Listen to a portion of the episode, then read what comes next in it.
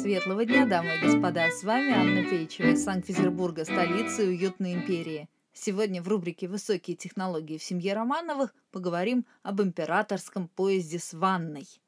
Российские монархи обожали высокие технологии не меньше, чем мы с вами. Романовы всегда были не против потратиться на разнообразные гаджеты – Смартфонов и роботов-пылесосов тогда, конечно, не было, однако инженеры постоянно искушали царя и его семью очень даже любопытными изобретениями. Императорский поезд в этом смысле стал просто сокровищницей прогрессивных бытовых устройств.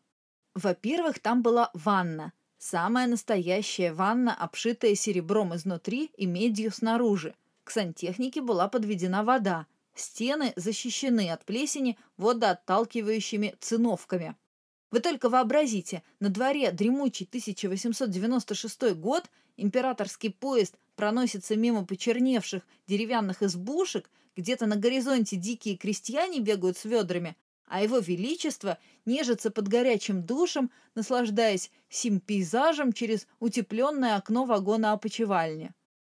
Еще более примечателен тот факт, что к поезду была прицеплена собственная электростанция – позволявшая освещать вагоны не свечами, как тогда было принято повсеместно, а двумя сотнями электрических 50-вольтных ламп накаливания. И если вы думаете, что его величеству приходилось носиться по всему составу с криками «Куда все слуги запропастились?», то вы сильно ошибаетесь. Инженер Сименс, тот самый Сименс, оборудовал каждый вагон телефонным аппаратом собственной системы и проложил в поезде телефонную сеть для связи членов императорской семьи друг с другом и с придворными. А как вам особый пирожный шкаф на кухне? Как можно догадаться из названия, это такая духовка, в которой выпекались тортики и всякие вкусняшки для венценосных пассажиров. Но в самом деле, что за поездка без шоколадного эклера, правда? В общем, ничего удивительного, что умный дворец на колесах стал, в конце концов, едва ли не основной резиденцией царя.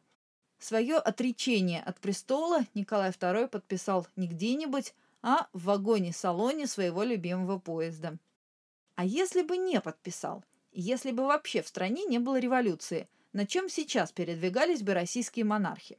Скорее всего, на магнитно-левитационных поездах, способных достигать скорости в 600 км в час. Такие уже есть в Японии. Если учесть, как трепетно Романовы относились к технике, наверняка к этому моменту остромордые Маглевы колесили бы, а точнее магнетили бы и по России. Возможно, в вакуумных трубах для еще большей скорости и безопасности. Причем Маглев – поезд настолько быстрый, что его внутренний интерьер уже не имел бы для царя большого значения. Например, дорога от Санкт-Петербурга до Сочи заняла бы у императора не два дня, как раньше, а всего три с половиной часа. Зачем в императорском поезде ванна, если после утомительного приема подданных в Зимнем дворце можно искупаться в Черном море? Если вы тоже считаете, что история знает сослагательное наклонение, почитайте романы серии «Уютная империя», в них России до сих пор правят Романовы, вакуумные Маглевы проносятся над Исаакиевским собором, а наследница престола рассекает анфилады Зимнего на гироскутере, спроектированном ее отцом-императором.